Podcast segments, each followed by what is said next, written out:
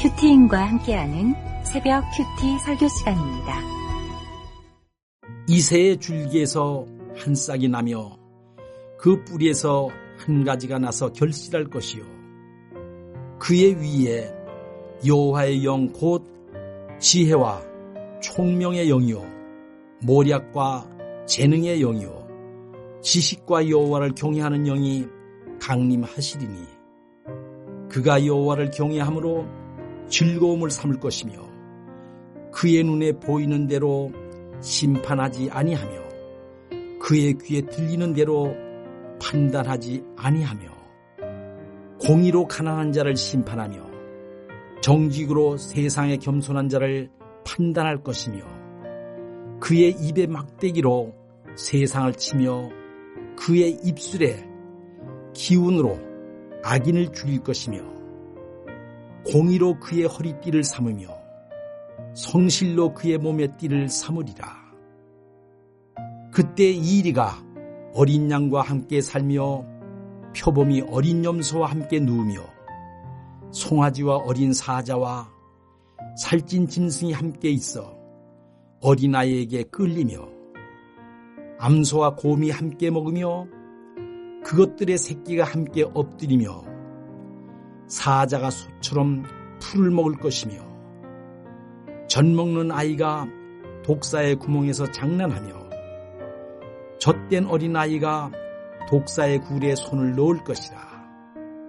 내 거룩한 산 모든 곳에서 해됨도 없고 상함도 없을 것이니 이는 물이 바다를 덮음 같이 여호와를 아는 지식이 세상에 충만할 것입니다. 네, 메리 크리스마스입니다. 오늘 기쁜 성탄, 네, 너무 잘 오셨습니다. 어, 참 악하고 음란한 이 세상 속에 예수 그리스도께서 말구유에 누인 아기의 모습으로 가장 약한 모습으로 오셨습니다. 그리고 십자가로 자신의 인생의 끝을 우리 가운데 보여주셨습니다. 말구유에서 십자가로 이어진 우리 예수님은 이 세상을 어떻게 다스리고 섬기고 통치하시는지를 보여주셨습니다. 어, 예수님이 오신 이 성탄절 아침 우리가 기억해야 될 것 두 가지 정도 생각하면 좋을 것 같은데요. 첫 번째로 절망과 피폐함 가운데 예수님이 오시는 것입니다. 1절 보면요. 이세의 줄기에서 한 싹이 나며 그 뿌리에서 한 가지가 나서 결실할 것이요. 자, BC 700년경에 이사야가 살던 시대는 정말 절망 그 자체였습니다. 아스루에 의하여 어, 멸망을 당하고 이제 심판의 말씀이 막 선포되는 가운데 이스라엘은 불타오르고 그 땅에 정말 남은 것이 하나도 없는 그런 실정이었어요. 다 파멸되고 희망의 불씨가 남지 않은 시대가 이사야의 시대인데 그 이사야 시대에 이사야가 예언을 하죠. 이세의 줄기에서 한 싹이 나며 그 뿌리에서 한 가지가 나서 결실할 것이다. 여러분 이세는 다윗 왕의 아버지입니다. 근데 도단할 싹이 다윗의 줄기에서가 아니라 이세의 줄기에서 나온다고 한 것은 앞으로 오실 그리스도의 비천한 태생과 비천한 삶을 예언적으로 암시하는 것입니다.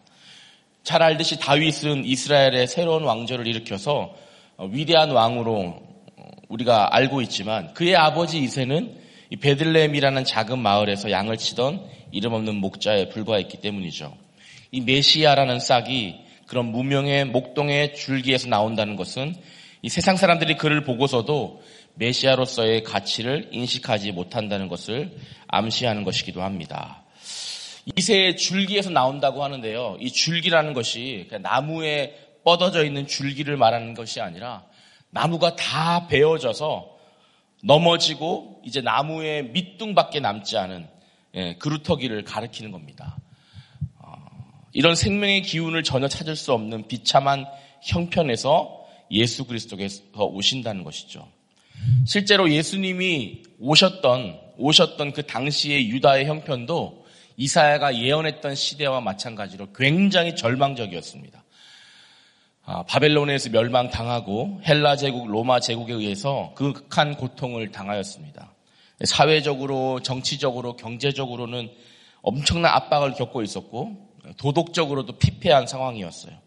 정말 그들의 상황은 찍히고 잘려서 말라 비틀어진 나무 밑둥에 비할 만큼 절망적인 것이었습니다. 이때에 나무의 구루터기로부터 새롭게 돋아나는 여린 싹처럼 하나님이 보내주시는 예수 그리스도가 오신다는 것입니다. 그러니까 이사야가 예언했을 그때에도 그리고 예수님이 이 땅에 오셨을 그때에도 비천함 그 자체였다는 것입니다. 그러나 그런 비천함과 피폐함 속에 예수님이 오신다는 예언이 선포되었고 그런 상황 가운데 예수님이 오셨습니다.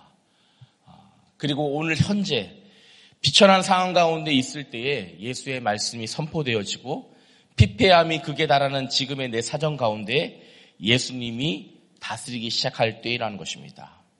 예수님은 자신을 십자가에 내 던지시는 심판 받으심으로 말미암아 우리를 다스리고 계십니다. 혹시 비천한 상황 가운데 계시는 분이 계십니까? 남유다의 상황처럼 정말 너무 궁핍하고 다 잘려 나가지, 나가는 그런 상황 가운데 계신 분이 계시다면 예, 밤이 깊어질수록 아침이 가까이 왔다는 말처럼 이제 곧 예수님의 다스림이 우리 가운데 충만하게 임할 때라는 것입니다. 여러분 적용 질문 드릴게요. 절망과 비천함, 피폐함 속에 혹시 놓여져 있는 그 한 사람이 누구입니까? 그에게 예수님이 오신다는 것을 믿으십니까? 자, 우리가 기억해야 될 두 번째는요. 예수님이 다스리시면 누구라도 함께 할 수 있다는 것입니다. 6절에서 9절까지 말씀을 좀 보면요. 그때 이리가 어린 양과 함께 살며 포범이 어린 염소와 함께 누우며 송아지와 어린 사자와 살찐 짐승이 함께 있어 어린아이에게 끌리며 암소와 곰이 함께 먹으며 그것들의 새끼가 함께 엎드리며 사자가 소처럼 풀을 먹으며 젖 먹는 아이가 독사의 구멍에서 장난하며 젖된 어린아이가 독사의 굴에 손을 넣을 것이라. 내 거룩한 삶 모든 곳에서 해됨도 없고 상함도 없을 것이니 이는 물이 바다를 덮은 같이 여호와를 아는 지식이 세상에 충만할 것이니라. 굉장히 특별한 세계가 펼쳐진다고 예언을 했죠. 이리가 어린 양과 함께 살고 표범이 어린 염소와 함께 사자와 짐승이 함께 암소와 곰이 함께 함께라는 단어가 계속 반복돼요. 함께 살고 함께 있고 함께 먹고 함께 눕고 함께 엎드리고 이들은 사실 절대 어울릴 수 없는 존재들이에요. 그런데 아무 거리낌이나 무서워하거나 거부함이 없이 함께 존재하는 그 세계가 이루어진다는 예, 예언이죠. 이곳은 거룩한 산 모든 곳이라고 합니다. 이것은요 예수 그리스도가 다스리는 곳이라면 정말 불가능할 것 같은 세계가 펼쳐진다는 의미이죠. 이 세상은 철저히 약육 강식의 논리로 돌아가는 세상이지만 주님이 다스리시는 교회는 마치 이런 것 같은 것 같습니다. 예수님이 다스리는 가정은 이런 곳과 같을 것 같아요. 여러분 목장도 생각해 보면요. 그곳에 이리도 있고 양도 있고 사자도 있고 곰도 있고 독사도 있어요. 그런데 함께 있잖아요. 근데 여러분 일이라는 동물을 보니까 굉장히 야행성이라고 그럽니다. 그리고 일이라는 동물이 이 식욕이 강해서 앉은 자리에서 송아지나 염소 한 마리를 다 먹어 치운다고 합니다.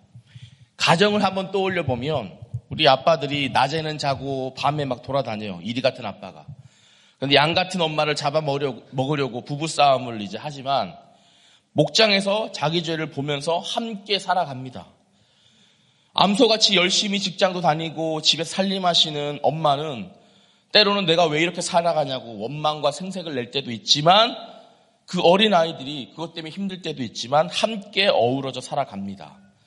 오늘 말씀해 보니까요 사자가 소처럼 풀을 뜯어 먹는다 그래요. 정말 기이한 일이 일어납니다. 맨날 술과 고기만 먹던 아빠가 교회와 목장에 오면서 말씀의 풀을 뜯어 먹는 기적을 보게 됩니다.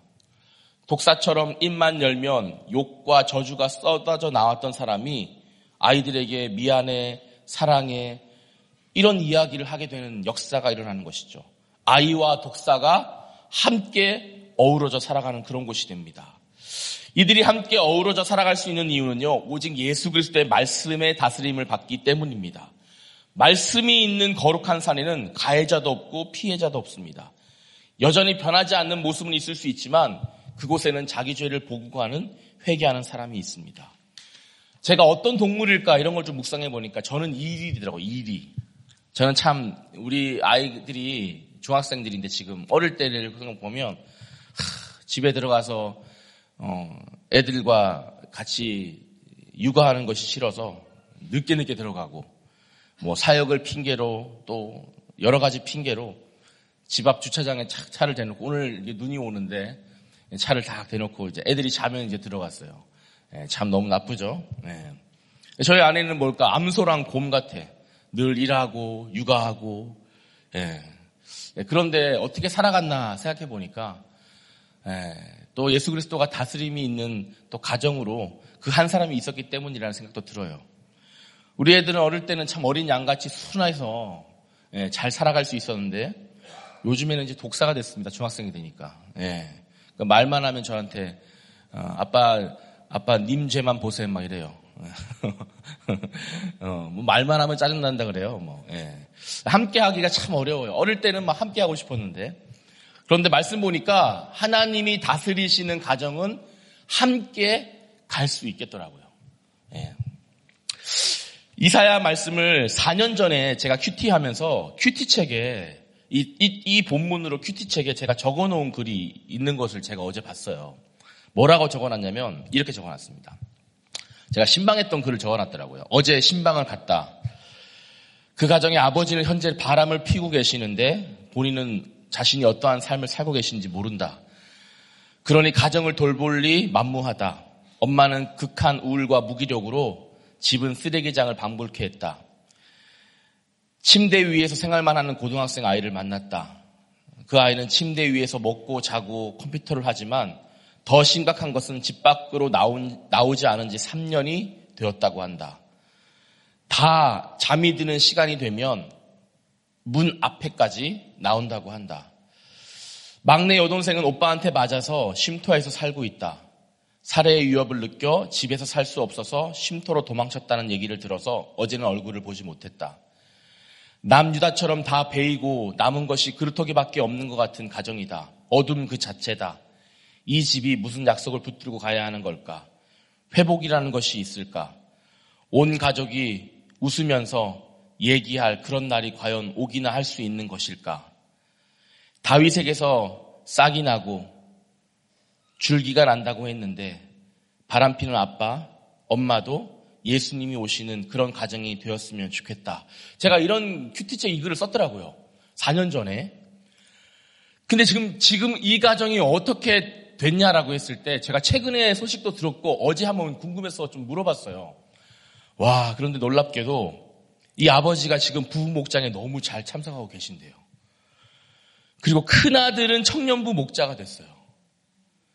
그리고 방 안에서 생활만 했던 둘째 아들은요, 집에서 나올 뿐 아니라 지금은 사회생활도 하고 목장에 나온대요. 그리고 쉼터에 갔던 막내 여동생도 청년 공동체에 지금 다니고 있습니다. 와, 제가 이걸 들으니까요. 제가 4년 전에 과연, 과연 회복이 될까? 이 집에 소망이 있을까? 이런 생각이 들었는데 어제, 와, 이거 오늘 말씀 보니까요. 야, 진짜 말씀대로 됐구나. 분명 그 집안에는 예수님의 다스림을 받는 한 사람이 있었어요.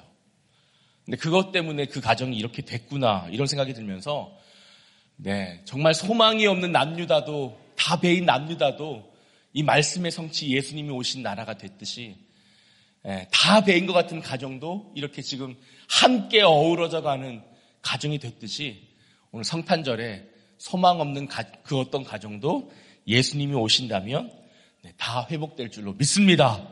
네, 그것을 위해서 우리 함께 이 성탄절에 감사와 찬양을 주님께 올려드렸으면 좋겠습니다. 저런 질문 드릴게요. 여러분 함께 하고 싶지 않은 사람이지만 함께 먹고 함께 엎드리고 함께 있어 주어야 할 그 한 사람은 또 누구입니까? 자, 제가 기도하고 말씀을 마치겠습니다. 하나님 아버지, 절망과 비천함 속에 살아가지만 에어사인 군대 속에서 버틸 힘이 없지만 그곳에 예수님이 말 구유의 아기의 모습으로 오신다고 하십니다.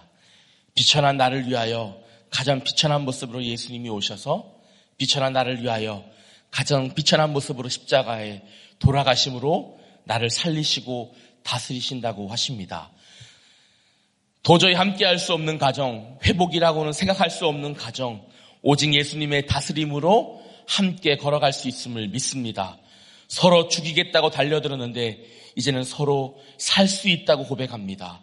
주여 모든 가정마다 모든 목장마다 모든 사람들마다 함께 해주시는 예수님으로 말미암아 물고 뜯는 가정이 아닌 쓰다듬고 안아주는 가정들이 다 되게 하여 주시옵소서. 담임 목사님의 영육을 붙들어 주시고 모든 결정과 사역 위에 기름을 부어 주시옵소서. 차별금지법을 막아주시고 태안생명보호법이 제정될 수 있게 하여 주시옵소서. 오늘도 세계 각지에서 수고하시는 선교사님들을 지켜 보호하여 주시옵소서. 오늘은 예수 그리스도께서 오신 성탄절입니다. 우리들만의 잔치가 되지 않고 회복이 필요하고 소망이 필요한 그 한 사람이 예수를 만나는 그날이 되게 하여 주시옵소서 감사드리며 예수 그리스도 이름으로 기도드립니다. 아멘. 우리 개인적으로 기도하고 나라를 위해서 함께 기도하며 주님께 나아가겠습니다.